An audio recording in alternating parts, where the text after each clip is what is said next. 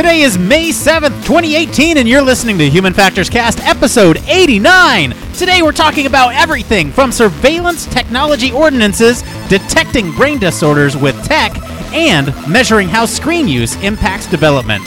Can you recognize our faces in the dark? Human Factors Cast starts right now.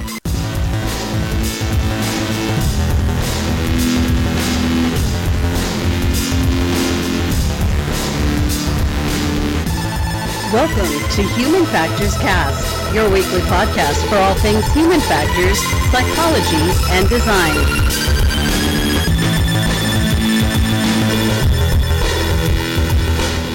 Oh, you know it's going to be a good show when I nail the intro on the first time. Welcome back to another episode of Human Factors Cast. I'm your host, Nick Roome, joined as always by my good friend and yours, Mr. Blake Arnsdorff. Can you believe it, ladies and gents? A first round intro. I love it. I think it's great. That's how I know it's going to be a good show, Blake. We got a lot to talk about. Uh, you know, we have a lot to talk about, but I want to know what's going on in Blake's world. It's been a week since we talked. Yeah, it has. It's been a week and even lo- a little bit longer than normal, right? Because you were out Friday. But I was. uh, so one something I've been experimenting with, Nick, is playing with different sounds to help me re-energize myself at work. Uh, because I don't know about you, but I get this pretty bad slump no matter what like supplements I'm taking or nootropics I'm using. I get just like a giant slump in the end of the day where I'm just super tired and it's hard to stay pro- productive or even efficient in what I'm doing. I feel that all the time. Yeah, so one thing that I've tried using is what's called like binaural beats. Basically, what it is is it's playing different auditory tones in each side of your, or in each ear, uh, and it's usually masked with like real music or whatever. But it's just trying to stimulate different ki- types of brain waves in your brain. And what I did was twice a day, I, I used one for like taking a nap in my car to try and get a little rejuvenation, which worked really well. Uh, but then I used another one for focusing on work for the last half of the day, which I think was more of a it it was it was okay, but it was I think it was more of a function of a bad badly built application or whatever. Uh, but it's it's weird to me that you know hearing specific sounds and how you hear them could potentially trigger different states of mind in your brain. I've never really thought about that that much till like the past couple of weeks, and it's uh, it's been interesting to pull, fool around with. That's cool. I'm, I'm curious to see what kind of success you have with it over the long term. I'm you can't hear it right now because it's coming through the same feed you are, but I'm actually playing a sample right now for our listeners. Uh, that kind of um, eh, this one at least sounds very spacey, kind of like uh, you know just kind of hanging out in space. That's kind of the the sense that I get, and it's paired with the visual here of the moon, so maybe that's why I'm thinking of it. But um, yeah, it's just playing very softly in the background. But yeah, I'm curious as to what kind of uh, success you see with this. Now, you mentioned uh, slight rejuvenation from like taking a nap in your car or something along those lines. Um, have you have you noticed an increase on your productivity when you when you use these apps? Oh, I, I noticed today when I came back, like I was a lot more alive than I was when I left. So I knew that was a lot. I was a lot better off there. Uh, I was a little disappointed because I, I also tried using a focus version of it throughout the rest of the day, and there was a lot of like stopping and starting because of ads built into a specific app that I was using. So I couldn't really assess any of the benefits, and I think part of it was frustrating me, so I didn't get the full benefit out of it. But from the rejuvenation piece, I mean, of course, like taking those quick 20 minute naps or whatever during the day have been shown to help with productivity but this like suppo- these uh, types of beats are supposedly able to drop you into like more relaxed state so when you come out of it you're supposed to feel more rested even though it's only been a very short amount of time um, Okay. so definitely saw a benefit from one but not so much from like the ones trying to help me focus right Well, you know, there, there's a couple on YouTube, so maybe maybe you can do that without ads if you have AdBlock Plus or something along those lines. Um, yeah, I'm curious. Maybe I'll, maybe I'll try it too. Yeah i have to give it a shot i want to see what it looks like over the next like two weeks and really kind of make an assessment but yeah so that's what i'm doing you know in my spare time at the office but nick what are you up to man you had an awesome weekend I did. So I mentioned I well, I don't know if I mentioned on the show. I don't want people running into me when I go to these places, but I went to Disneyland on Friday for May Fourth. Um, because obviously May Fourth, I'm a Star Wars fan, near and dear to my heart. It's it's kind of a, a Star Wars holiday, if you will. I mean, for me, Star Wars is every day, right? But May Fourth is something special because people made it special. Um, because of a clever play on words. May the fourth be with you.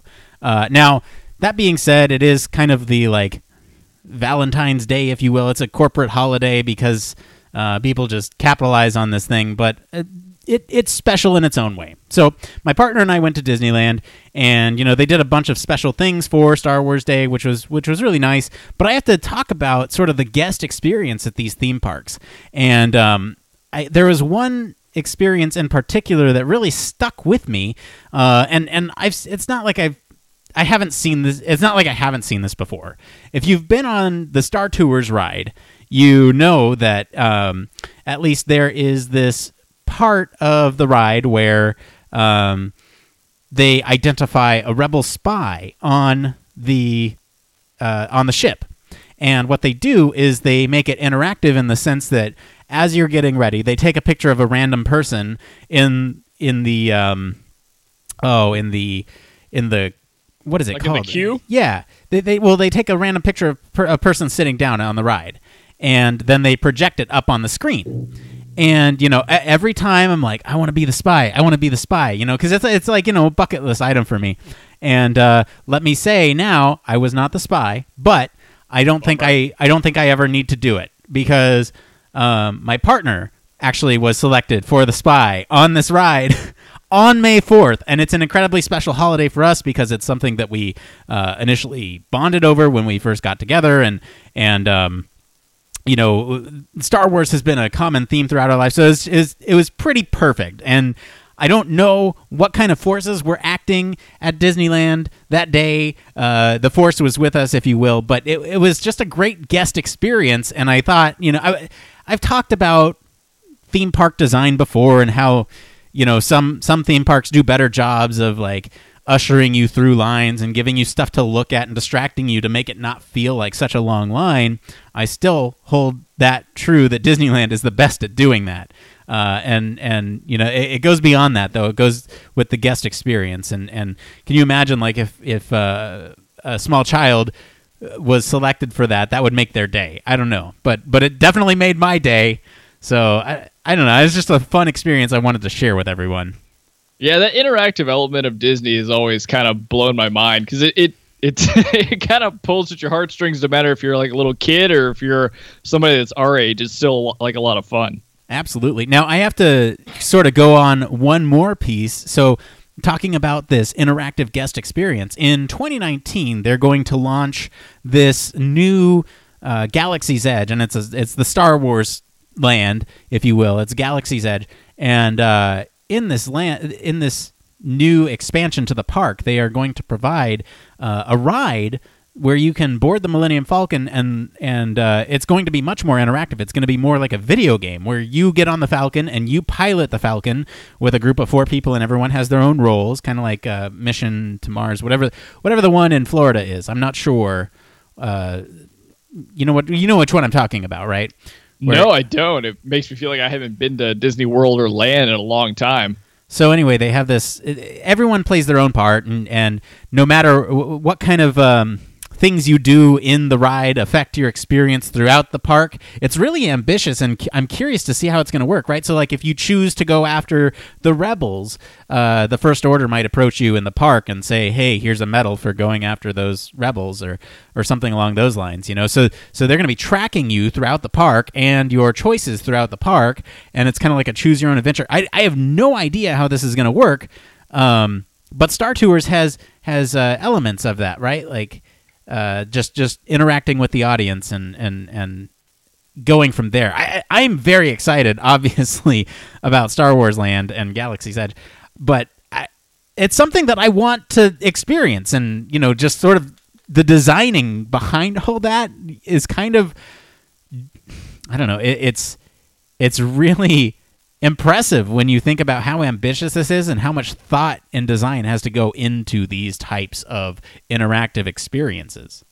Yeah, especially when you're kind of integrating such new technology and now you're like you're doing things like tracking where people are throughout the park to help make decisions on rides they go on. Like it's it's taking being being like what's immersive, like what you were talking about from walking through a line and being distracted and having like little tidbits within a singular ride that kind of make you feel like you're a part of the whole experience a little more. But now it's it's taking your entire day and kind of weaving it into one cohesive experience that you have and you can have with friends or you can just do it by yourself. It just sounds like a good time. Yeah, for sure. All right, well, why don't we get into talking about human factors stuff? Uh, before we do, though, I want to bring up we got a couple things coming up here. We got UXPA in Boston. That's this Thursday, May 10th.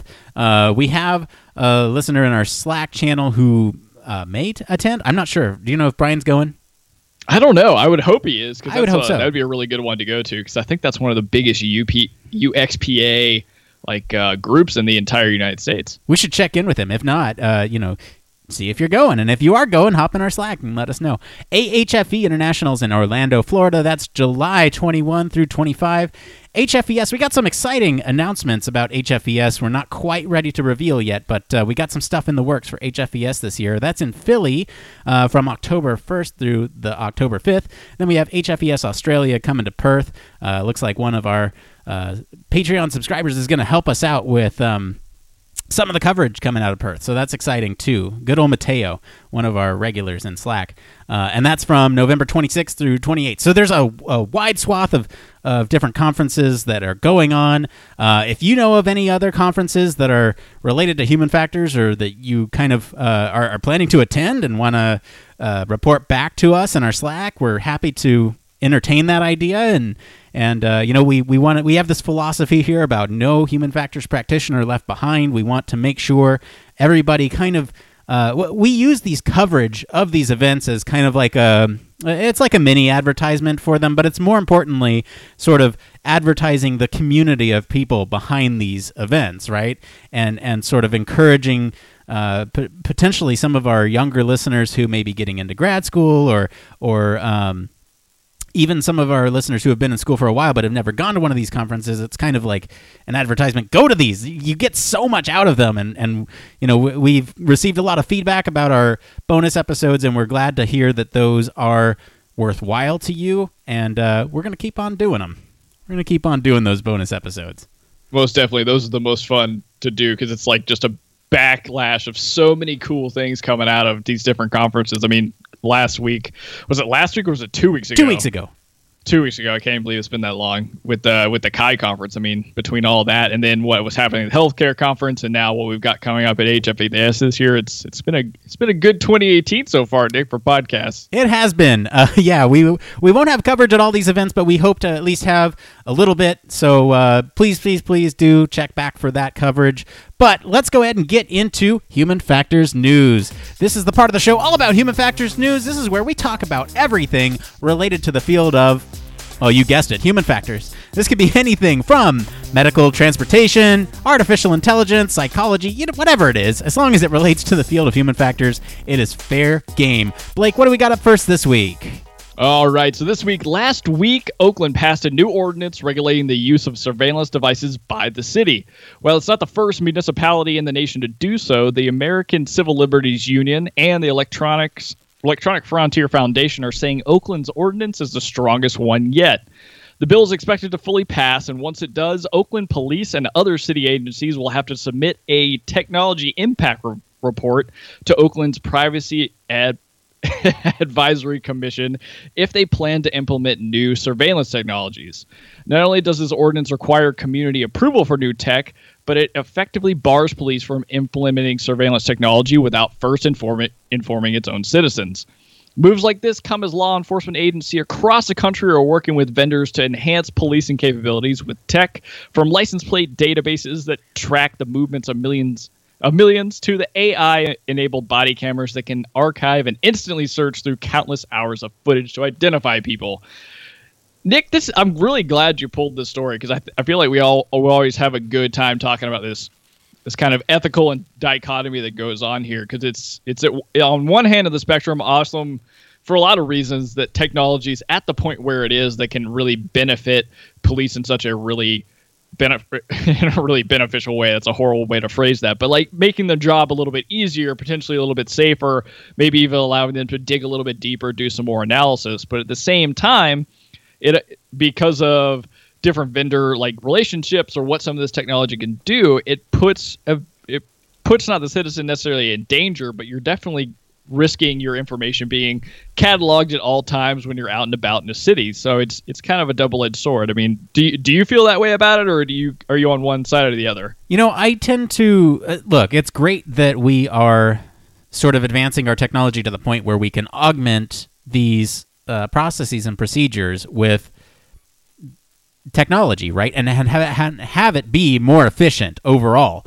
Now, I will say this ties in really nicely. I know we keep coming back to this plenary session from last year, but honestly, it really fits nicely, you know, because they talked about applying human factors engineering to policing last year at HFES's uh, plenary session, and it was it was really sort of enlightening that we're we're we have to not focus on the technology that's augmenting it's like a bolt-on piece to this process. Rather let's fix the process. And this is doing exactly that right? It all ties together. In the fact that oakland now is is requiring sort of this technology impact report where you have to sort of um, think about all the different impacts. And we talked about this offline. You me and woodrow actually had this conversation in our office about like how how does uh, sort of these technologies and these these um, capabilities impact not only positively but negatively or or potentially harmfully uh, specific populations or um, you know just in general the general public? How does it impact them either positively or negatively? And the that's not really something that we tend to think about. We oh, here's this new technology. This is really cool. How can we use this? And not always do we sort of think about the impacts all the way through. And this is just one more way that we are introducing a process in which the the community has a say over what technologies can the policing system use. So I don't know. I I really dig this. It gives it gives the community a lot more control over um, you know, what kind of things are used in their area. Yeah, it's kind of like a really high level way to look at you know implementing human factors processes that can at the end like help the end user and what i mean by that is oakland as a city recognizes that where it, where it's located in like the northern part of california where a lot of this ai technology is being built and taking over and obviously you're seeing a lot a lot of places across the country get this embedded kind of technology being pitched to police departments and stuff like that and they're taking the time to think about like okay what is the real impact this is going to have on our own citizens? And like you said they're trying to put some some real process in here so it has to actually be reviewed. And it, it's not just like oh we have a vendor that come comes out to talk to the police and makes them think it's exactly what they need where you could run into security issues. Like if like for instance we mentioned in the blurb like being able to archive and instantly search through just countless hours of footage. Well think about if that footage got leaked somewhere or if somebody was able to you know monitor a specific person's movements and they weren't like of any kind of criminal invest under any kind of like criminal investigation but what if it gave an insight into when somebody could break into your house or something like that in the wrong hands? And i think it's a great uh, great thing to see that a city is taking such a very conservative plan towards okay this technology is great we love our police but our citizens do come first and how do we put processes in place that allow all of it to work together kind of in a more cohesive fashion yeah, uh, I, it's all good news all around. Uh, I'm really excited to see how. The, the, now, this has been done in other cities, but this is sort of. Um, oh, I forget who's calling it the most conservative or the most uh, restrictive sort of. Um, uh, it, it, oh yeah, it's the ACLU and the EFF are saying that this is the strongest ordinance yet that that gives basically the most control to the uh, to the citizens of the city. Yeah, and I, I, really this is kind of a little off topic, but I wonder what kind of fueled that decision making, right? Like what about what what had gone on either in different states or if they were hearing different things down the pipeline across what's going on in California or what really made them go with the stricter version of this kind of policy which at the end of the day it also makes me question like what's going on in other states and i'd love to like read and learn about it because just, I mean, what we're really getting here is a technology impact report, and what does that look like for other states? Is it just like they have to just send in that we are using this versus not saying anything at all? Uh, so it's it's be interesting to kind of dive into what those different policies actually end up looking like. Yeah, you know, I think some of the climate around this is there was, uh, it looks like in 2016, there was a Bloomberg report uh, about a secret police drone surveillance program in Boston uh, that that the public didn't even know about. And then also there was in New Orleans a uh, New Orleans there was a use of predicting predictive policing um, that wasn't exposed until a Verge report. So so there's been sort of these in the dark policing strategies, and I don't know what the specific climate of Oakland was to where the the people pushed for this, but um, obviously there have been examples in other areas that maybe they're just taking a preemptive strike against this to to kind of say, look, like let's let's get ahead of this to the left of this, so that way this doesn't happen to us.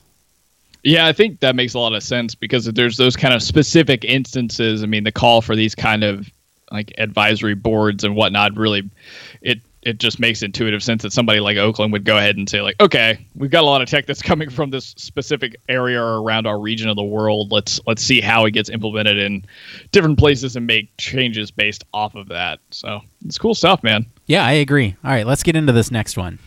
Oh man, this is probably my favorite story of the week. I think this is just like an interesting set of medical stuff. So, medical professionals tasked with caring for our minds don't have a really easy job. So, to diagnose people with neuropsychiatric diseases, doctors can perform brain scans, but such scans are expensive, and the results are sometimes very mysterious. While other options include conducting time-consuming cognitive tests or relying on a doctor's own subject- subjective analyses from prior experience.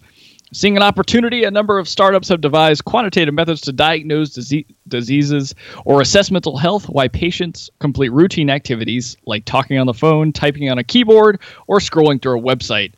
Three companies specifically, MindStrong Health, Neurometrics, and Win- Winterlight Labs, say that they can lift the fingerprints of mental disorders from people's mundane behaviors.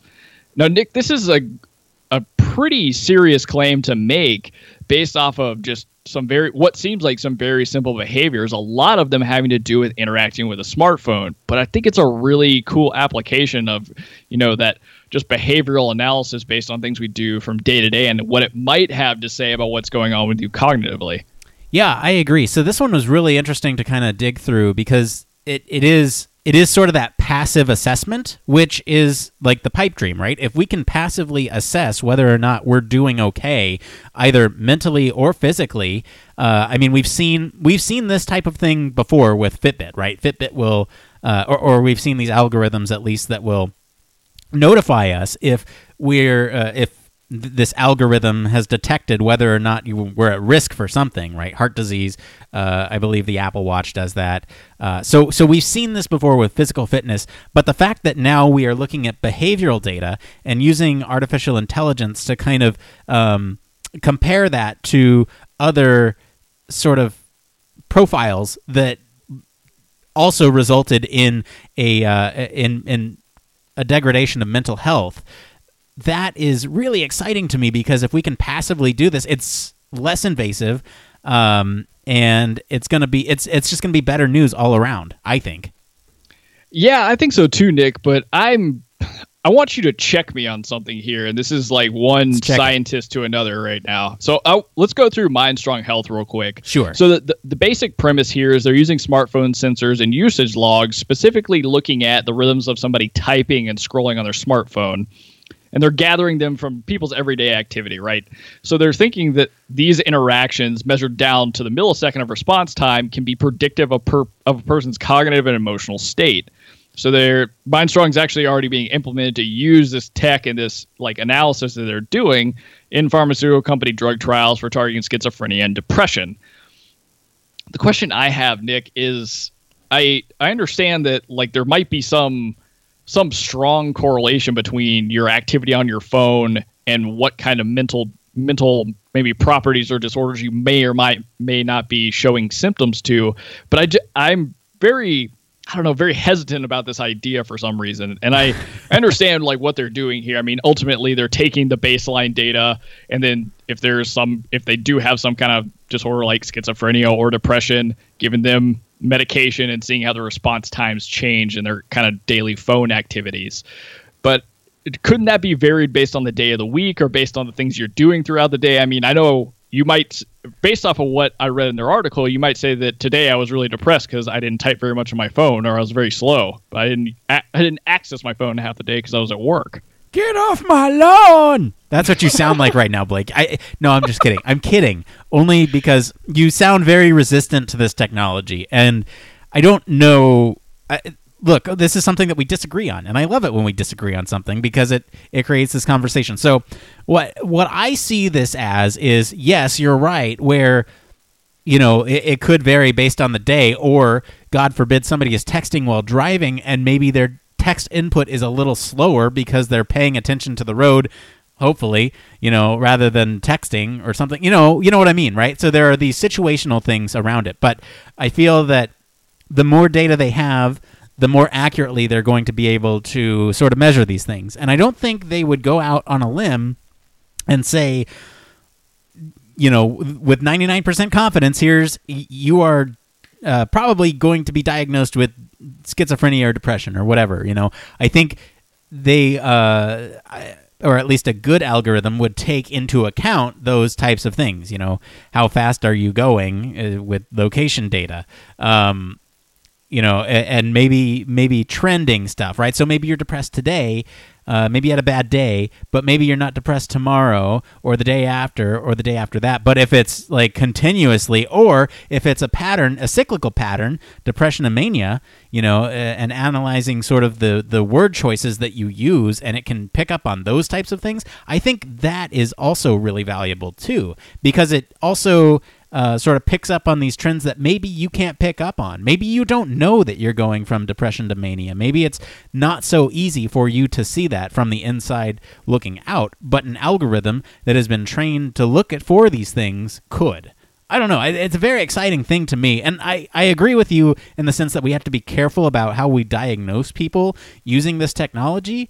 Because I don't think, I think it's in addition to, right? I don't think it's the end all be all, not going to diagnose them on the spot and say, go see a shrink, like you got schizophrenia. Schizophrenia.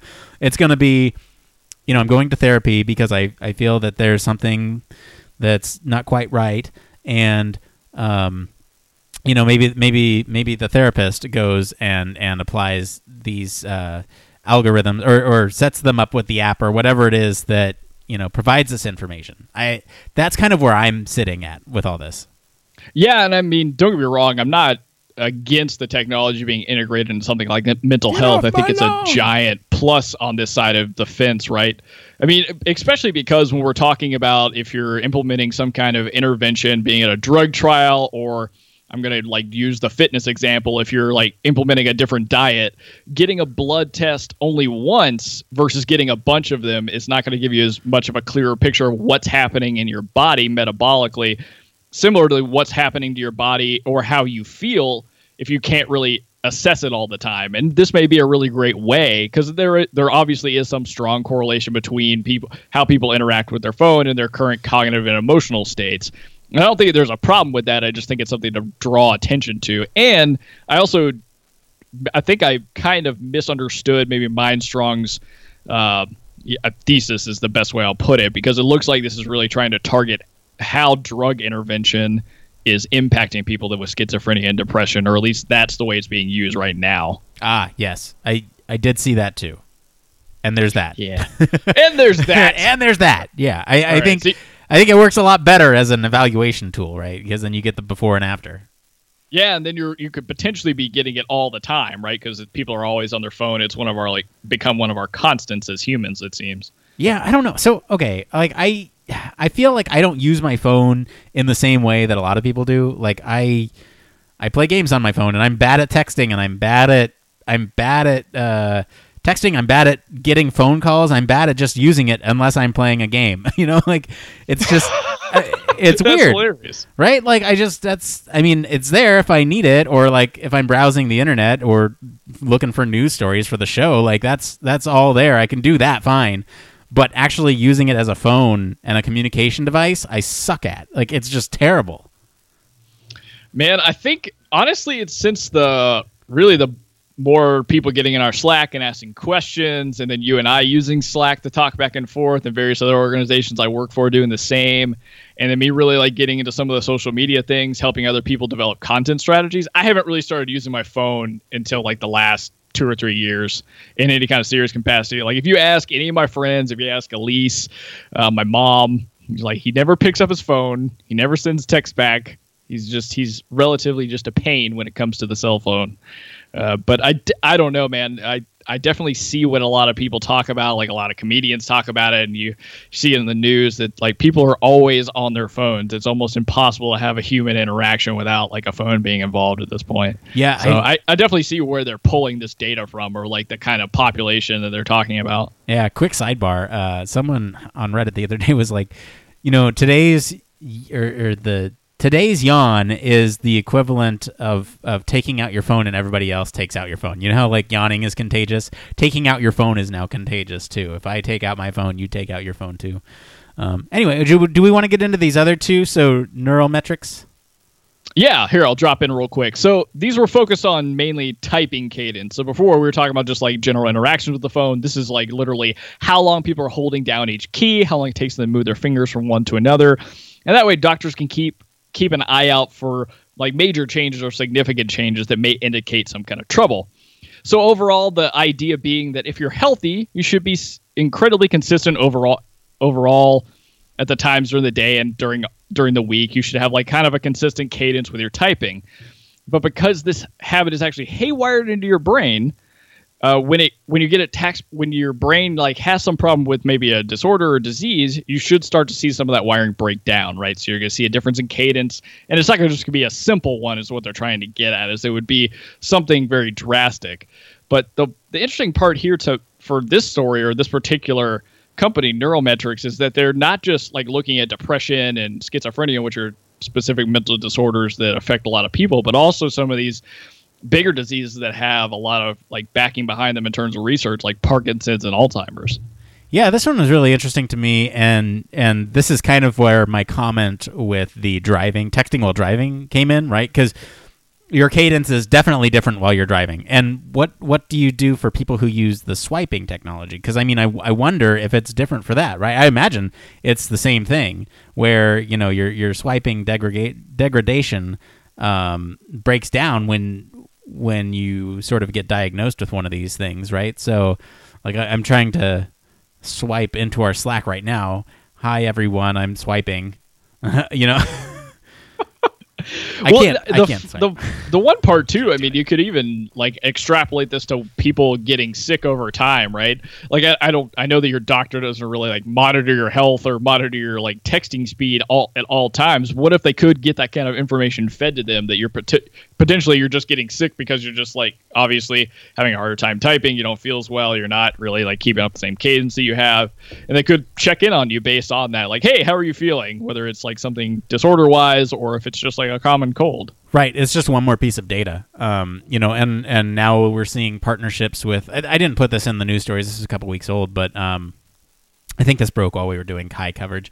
But uh, now now Google's partnering with Fitbit and uh, to send data to doctors. So data going to your doctor, primary health healthcare physician, is uh, is becoming more and more um, commonplace, and especially with some of these big tech companies partnering up. And it just makes sense for sort of that same type of information from the mental health perspective should be shared among uh, your devices or whatever you're using and your doctor. I think I think that's the logical next step.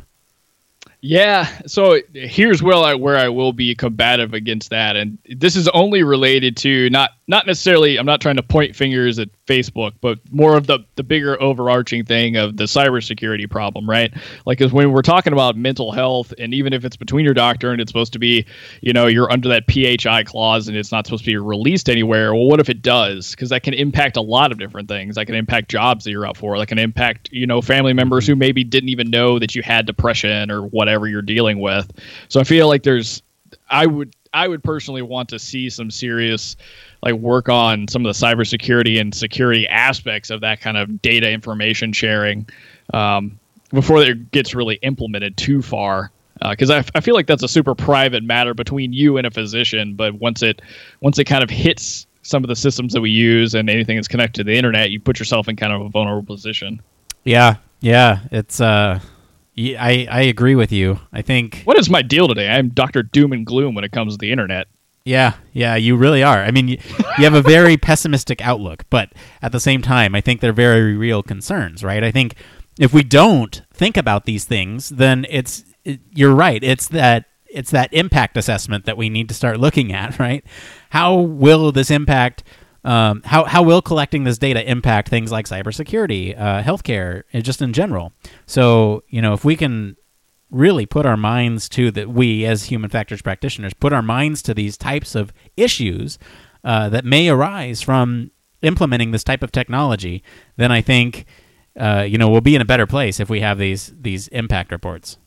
Yeah, and just for anybody listening, like, don't get me wrong. I think this, all of this, is a great idea because, right, it could give you your doctor more insight into you as a human being at the current time and moment. So, I mean, that's always a plus. I just like to always kind of think about, like we talked about our, our conversation with Woodrow, like, okay, what are the full impacts of this? Positive, negative, mid- middle, future, whatever. So, I think it's just important to think about. But this next one from Winterlight Labs is probably one of the most interesting to me in this whole set because it's a it's a speech and speech analysis tool. Ooh. So basically, yeah, basically the idea is it's taking a sample of your speech and really monitoring and diagnosing what's going on in terms of Alzheimer's, and they're also saying they might be able to extrapolate it to schizophrenia as well, um, and even depression, which I think is even more more of an interesting topic too. Um, but it's it's crazy that this, uh, in combination with using a voice sample and running it through an algorithm, they've taken what's typically considered to be running about like 400 variables when you're analyzing speech to narrowing it down to like less than to almost 10% of that. So 30 to 40 variables that are actually able to hone in on okay these are kind of the key red flag areas we have to look for when it comes to alzheimer's based off of a person's speech. That just blows my mind Yeah, I'm so looking at this holistically, right? These are three different companies looking at three different types of data. Uh, where Mindstrong is looking at sort of these response times, um, Neuro NeuraMetrix is looking at the uh, input, sort of uh, for for texting, right? Text input, and then Winterlight Labs is looking at the uh, the the verbal, and so putting all these together can really build a strong profile of what kind of things you got going on. And um, you know, the aggregation of data we've talked about before on the show is is dangerous, right? You can build a profile of somebody, and if that data, like, like there you go, there's your doom and gloom, Blake. If that if that aggregate data gets out, then you know it could spell bad news for whoever's d- data that is. Um, but yeah, I, I think this is all really super cool that that we're looking at these different aspects and and uh, the next the next piece will be synthesizing all this and bringing it together into one sort of um, one sort of assessment tool that kind of interplays with each other and, and feeds each other. And uh, we're we're on a good track. Well, just some some kind of small silly thing to think about is like I remember back in like 2000 2007ish. I still had a phone that had only the keys on it for the regular number like a house phone and the only way you could text is by hitting each key a bunch of times to try and figure out how to spell words.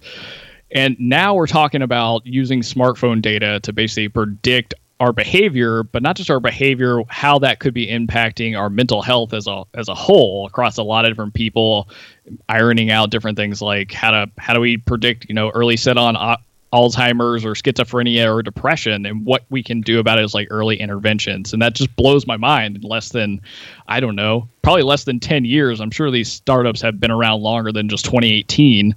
Uh, so this is I don't know, it's a kind of incredible time to be be a human factors practitioner, but just be a human in general and just all the technology we have. It's a great time to be a human. all right. Well, before we move on to our next stories, I just want to thank all of our friends over at Gizmodo, the IEEE Spectrum, Science Daily, and Defense One for all of our stories this week. If you guys want to follow along, you can follow us all over social media channels or join our Slack for links to the original articles. All right, Blake, what do we got up next? Oh, we've got another story to help feed Blake's doom and gloom, is what we Yeah. have. All right, Let's hear so, so this is a new study that examines the effectiveness of the Q, or sorry, the ScreenQ, a measure of screen-based media use in children. So the explosion of screen-based media has transformed the experience of childhood from TV and videos to an unlimited range of content available at any time via portable devices that can be challenging to monitor for sure. And the emergence of these technologies has far outpaced our ability to quantify its effects on childhood development, human relationships, learning and health, and fueling controversies among parents, educators, clinical providers, the whole gamut. but the skew screen is a the, the skew screen. Cue, okay. The ScreenQ is a novel measure of screen-based media use in children, intended for pediatric clinical use, incorporating evidence-based factors known to influence effects, including the access to screens, the frequency and context of their use, uh, the content that's actually being watched, and then the co-viewing with a grown-up caregiver.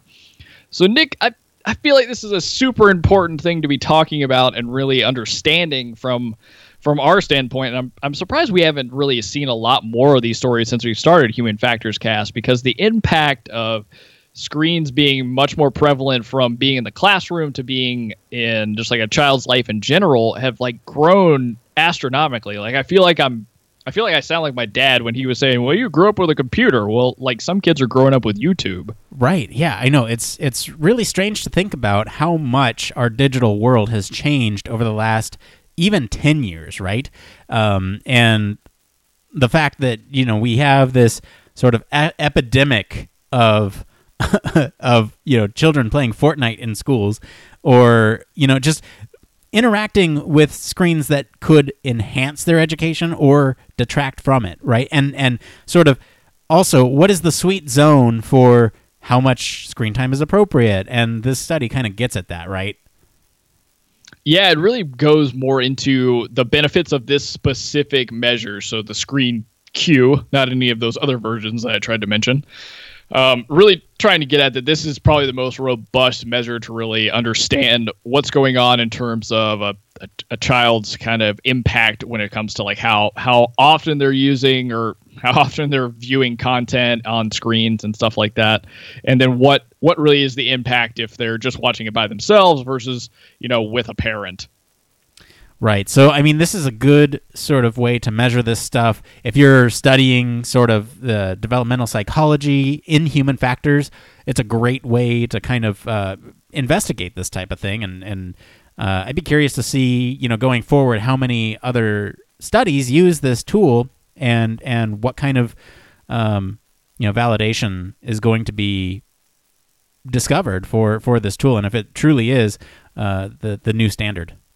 Yeah, and I think uh, it it seems like based off the article, some of the pediatric associations in America are definitely taking some of the preliminary preliminary evidence from the ScreenQ to really say that it's sufficient and valid enough to be used to help decide on okay if we're seeing some behavioral problems from stu- from not students necessarily but children in general, like what can we really do? Are there cognitive behavioral risks coming out from this? What can we really do to change that behavior and uh, you know, increase their development more so and kind of get away from any of the degrading benefits. Uh, but I, w- I would, I'd love to know kind of how you can really tackle that with some of these younger kids because I know from experiences I've had a lot of people's children they're actually using you know tablet devices in classroom. They have to take it home do their homework on them. Like there's there's not a whole lot of options of escaping all like having to use screen media at all times. Um, and there there's probably the argument and I I would even make it that there's some benefits to definitely having that kind of interaction. Like I know there's a lot of students that are as early as fifth grade, like learn how to code at a basic level. But I mean, that was something I would have never dreamed of at that age. And this this kind of that's only through interacting with screens and being able to like get access to different different types of information, uh, whether it be like nefarious or educational.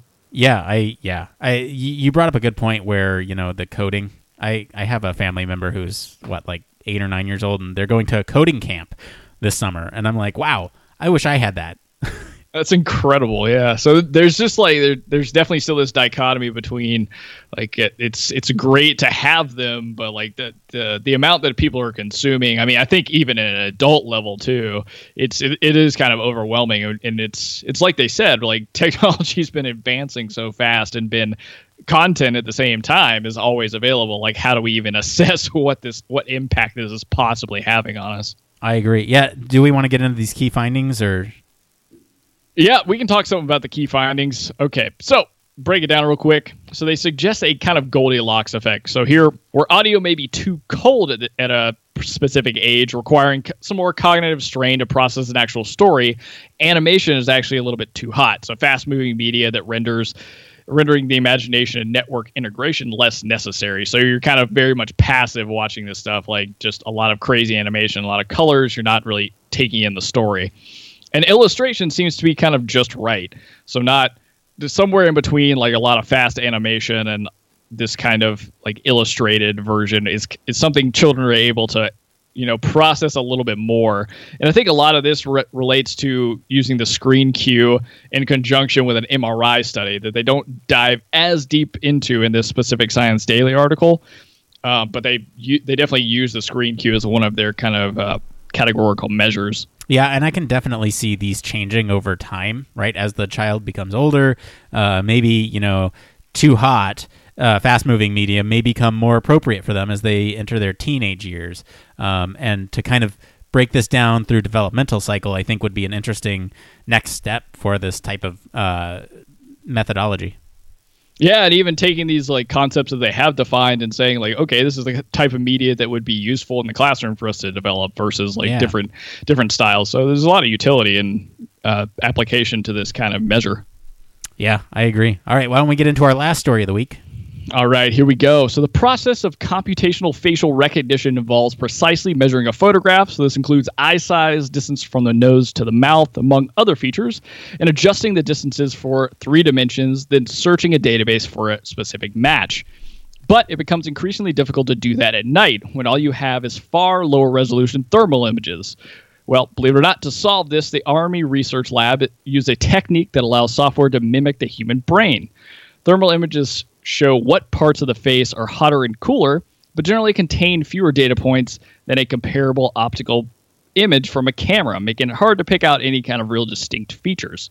So, the ARL set up a convolutional neural network or a CNN, which is a deep learning method that uses specific nodes similar to the brain's and set it to infer faces from very limited data.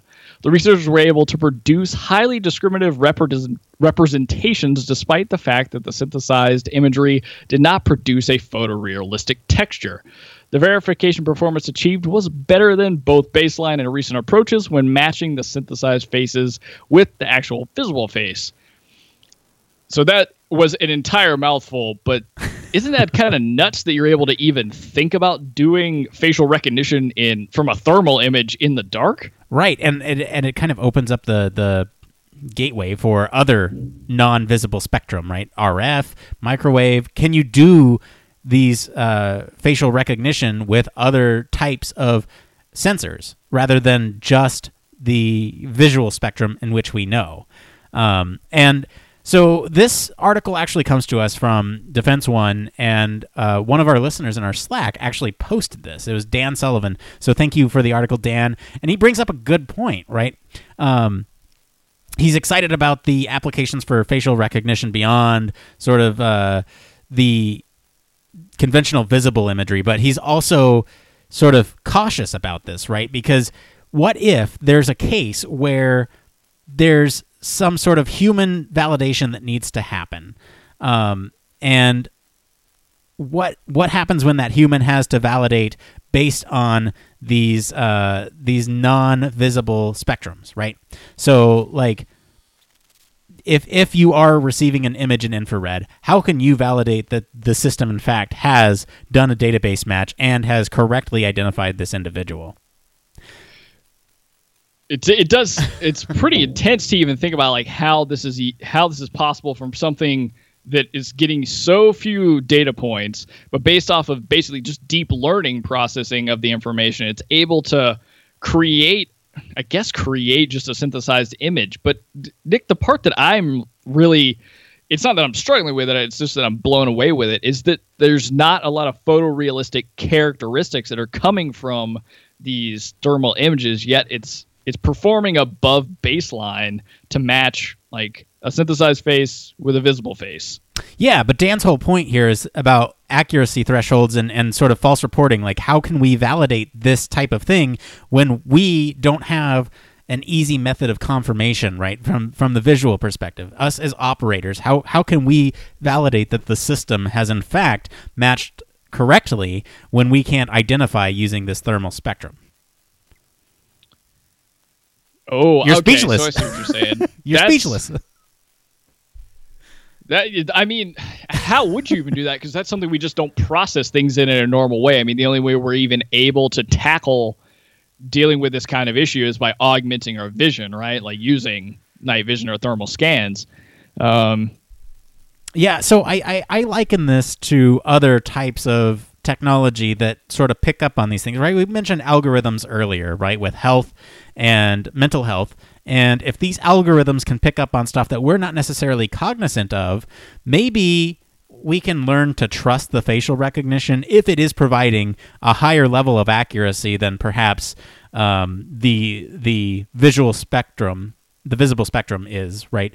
Maybe we can perhaps learn to accept the system is a little bit more accurate than a human can be, and we just remove the human from it, and then the automation takes over. Uh, but then, you know, there's still got to be some sort of check. And I, I just don't know how we tackle that problem. It's it's it's a really intense problem that Dan is is is bringing up here because uh, especially this was brought up by Defense One.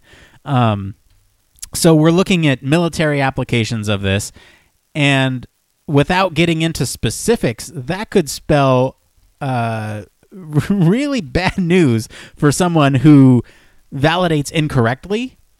Uh, it could it could potentially lead to some intense political conflicts if somebody fails to validate correctly. Uh, there's a lot of really dire consequences if a human cannot validate something that a machine has done in something that they can't understand. It's deep. Yeah. It's deep. Yeah, I I'm struggling to to use an example Yes. against that point.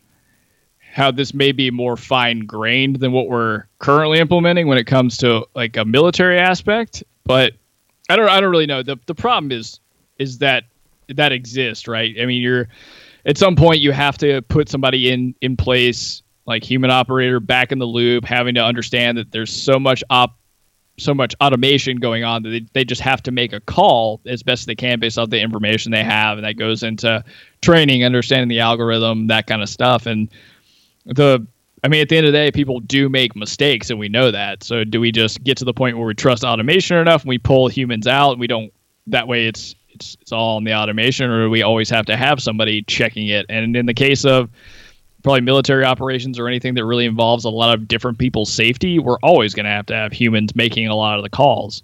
Yeah. So yeah, I mean, I don't, I don't even know how to get around this. I, the only thing I can really say is, I mean, this stuff augments our ability to make decisions. But Dan, is it Dan? Dan. Yeah. I mean, this is a that's an incredible and thoughtful point that you're pulling out, and I, I really wish I had like more of a cohesive answer to it. But I, honestly, I think the only way that this, what we, the only thing this does is it augments our decision making that we are already having a hard time making decisions in, like in in thermal vision. Are you identifying somebody? If you make a wrong call or a right call, this is ultimately augmenting it. So based off of what they're saying, that you're likely going to improve performance, regardless of that you can't necessarily see in this visual spectrum. Spectrum. Yeah. I. Yeah. It's uh, that's some pretty deep talk, but I think we we got to get into Reddit. What do you say? Let's do it. It came from. It came from. That's right, it came from Reddit. This is all the part of the show where we search all over Reddit to bring you topics that the community is talking about. So any subreddit is fair game as long as it relates to the topic of human factors and encourages discussion amongst you guys, the community, the people who are talking about human factors. Blake, we got time for one tonight. I can't believe we talked so much about some of the other stories, but it was really thoughtful discussion. I really had a good time. But why don't we take uh, one, two, or three for tonight's uh, It Came From Reddit? What are you thinking? Oh man, this is tough. This is tough. I know. Uh, uh I don't know, Nick. Do you have a preference? I'll say I vote for two. All right. You vote for. All right, let's go with two. All right, you say Okay. two, let's go with two. All right, so this is titled Research Focused from the User Experience subreddit.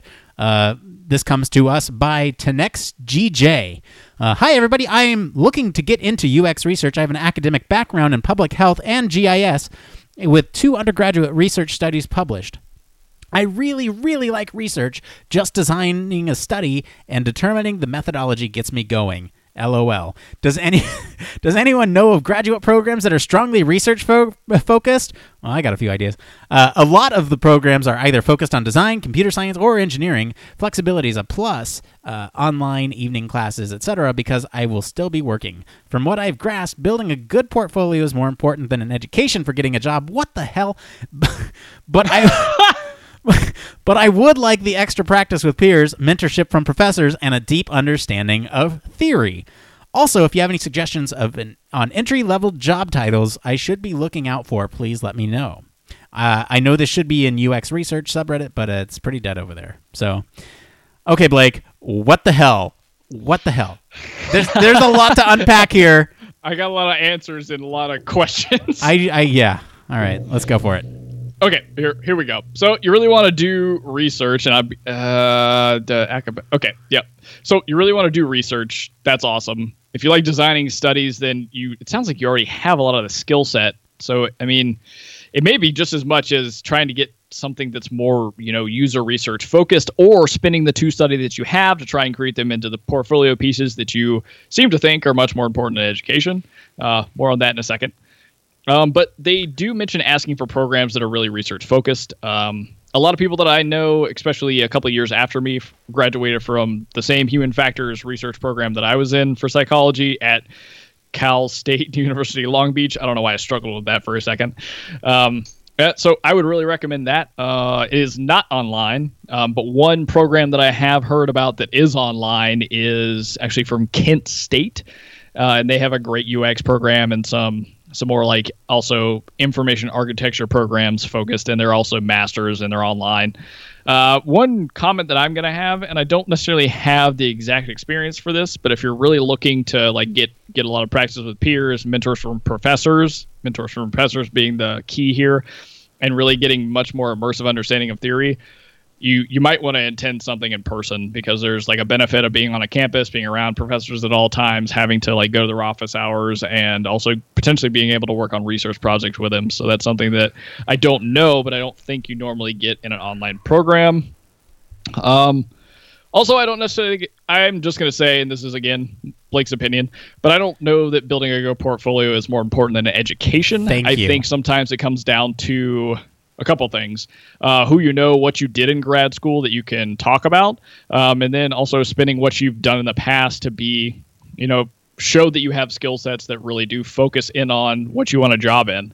Uh, so i think there's a lot of things that that are at play there and i i'll speak from personal experience like I would not have the jobs that I've had without my education because people are looking for human factors people, but also too I wouldn't be able to do them as well because my methodology experience and lessons that I learned uh, while being in grad school have been you know invaluable to me still today. Uh, so that's all I got, but I hope it's helpful. Yeah, I would add to that in a couple ways. So yes, absolutely, education is more important than a portfolio. A portfolio will only do so much you know, uh, if you can't talk about the topic in such a way that conveys that you know the topic, then you're going to have a bad time. Um, I would say that it sounds like it sounds like this person who's writing into the user experience subreddit is unaware of the human factors field, and it sounds like it hits a lot of the same beats, right? They he, he they sorry they bring up the point of uh, a lot of pro- programs are focused on design, computer science, or engineering, where human factors kind of takes all three of those, mashes it together, and says, how can we focus on the human that interacts with all three of these things?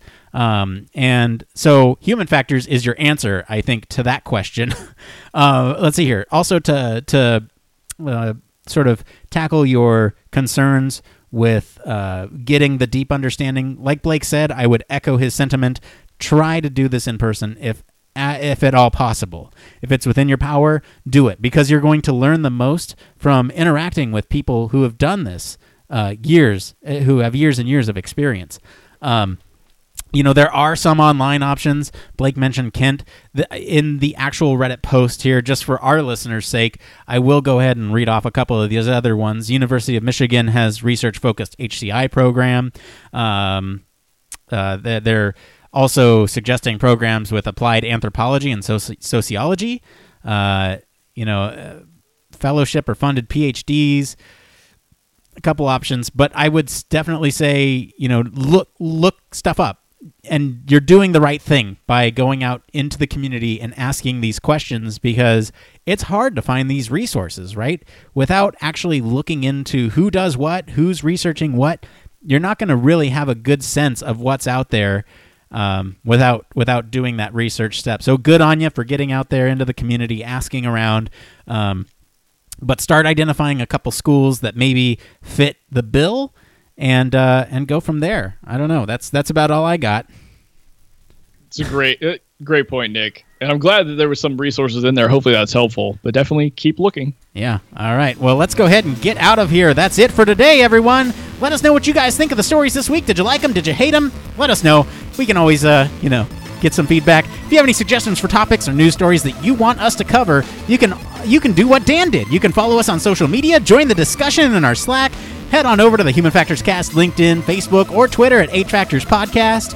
Uh, check out our SoundCloud. Leave us a comment over there or send us an email at humanfactorscast at gmail.com. If you want to do things the old fashioned way, you can do that too. Leave us a voicemail at 901 646 1432. That's 901 646 1HFC.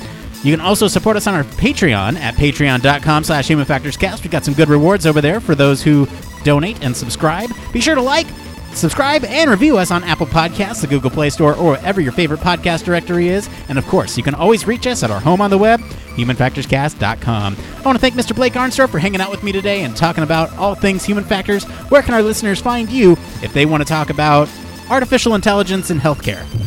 Okay. well, I've had a few people reach out to me on Instagram, so I'll plug that one. So you can get me on Instagram at Don't Panic UX. And Nick, thank you as always for having me on the podcast. I love doing this every week. I do too. As for me, I've been your host, Nick Roome. You can find me on LinkedIn or Twitter at Nick underscore Roome. Thanks again, guys, for tuning into Human Factors Cast. Truly, from the bottom of our hearts, we appreciate you listening every week.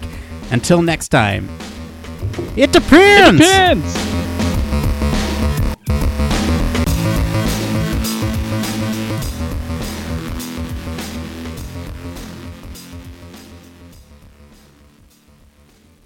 That was a little sappy, but I'll take it.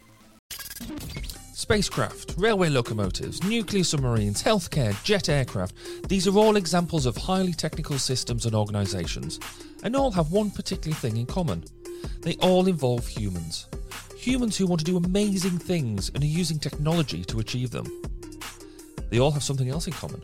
They have amazing people ensuring that the users who are involved can do what they need to do, are safe when they do so, and have the optimum user experience. These people are human factors practitioners, and on 1202, the Human Factors podcast, they talk to me, Barry Kirby, about what they do, sharing their career paths, highlighting their ideas and best practices, and fundamentally raising awareness of our discipline. Find us on 1202podcast.com, on social media, and on your favourite podcast directory, because it's more than just common sense.